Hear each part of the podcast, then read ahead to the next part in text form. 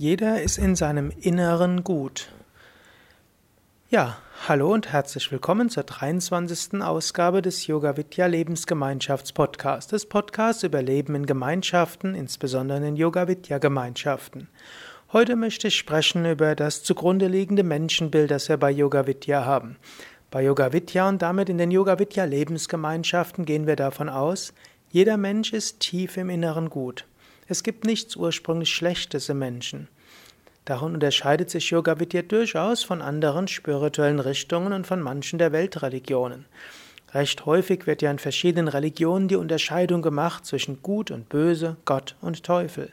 Viele Menschen drohen dann ja auch mit der Hölle und sehen das spirituelle bzw. religiöse Leben als einen Kampf zwischen Gut und Böse. Auch in Indien gibt es ja das Konzept von Daiva und Asura, dem Lichtvollen und dem Dämonischen. Ich selbst halte dieses stark dualistische Weltbild und Menschenbild als eine Grundlage von vielen, vielen Problemen in dieser Welt. Es ist die Grundlage für diese Religionskriege. Man hat gedacht, Angehörige anderer Religionen sind des Teufels. Man muss andere gewaltsam bekehren, um dem, Lichtvollen auf der Erde zu, zum Durchbruch zu helfen. So wurden viele Religionen sehr gewaltsam, auch beim Christentum zum Beispiel. Luther hat den Papst als den Antichristen bezeichnet. Luther wurde von den Katholiken als Teufel bezeichnet oder als Helfer des Teufels. Und so haben beide gegeneinander gekämpft, weil sie gedacht haben, durch das Ausrotten des teuflischen Gegners könne das Gute in der Welt befördert werden. Gut, später hat man auch gesagt, ja, der Teufel kämpft in jeder Seele. Und so kann der Mensch sich entweder für Gott entscheiden oder für den Teufel. Und so weiter. Und so ist dieses dualistische Konzept, das eigentlich noch nicht mal im Christentum wurzelt, auch nicht im Judentum, sondern vielmehr im Manichäismus und im Zoroastrismus, dieses äh, Konzept wurde zur Quelle von so viel Gewalt zwischen den Staaten, zwischen den Völkern, zwischen den Religionen und später auch für Kampf im Menschen selbst.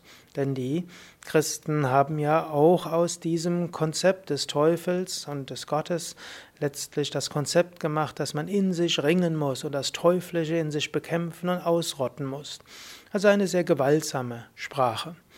Die westliche Psychologie hat gezeigt, es gibt nichts Abgrundtiefes, Schlechtes im Menschen. Es gibt auch keinen wirklichen, äh, wirklichen Zerstörungsimpuls im Mensch.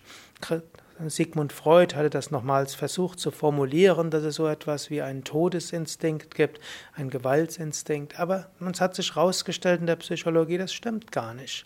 Mensch hat sehr wohl Selbstverteidigungsinstinkt, Mensch kann aus Verletzungen hm, schlimme Dinge tun, Mensch kann aus falsch verstandenem hm, Gedanken, Vorstellungen etwas tun, aber es gibt keinen Menschen, der von sich sagt, ich will das Schlechte. Es gibt keinen, der sich als der Diener des Schlechten sieht.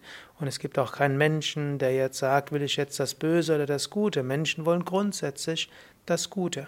Sie haben manchmal komische Weisen, das Gute zu bewirken zu wollen. Menschen tun sehr wohl Schlimmes, Menschen verletzen andere, Menschen sind rücksichtslos, aber sie machen das nicht, um Schlechtes zu tun, sie machen das nicht, um rücksichtslos zu sein, sondern sie machen manchmal zum Wohl eines großen Guten, machen sie dann, nehmen sie Schlechtes im Kauf oder ihre Instinkte und ihre inneren psychischen Verletzungen drücken sich auf eine solche Weise aus, dass sie Schlimmes in anderen bewirken.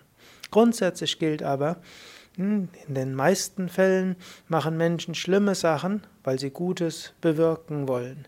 Wenn man erkennt, dass in jedem Menschen das Gute ist, dann braucht man nicht mehr andere zu bekämpfen und dann hören die schlimmen Sachen auf.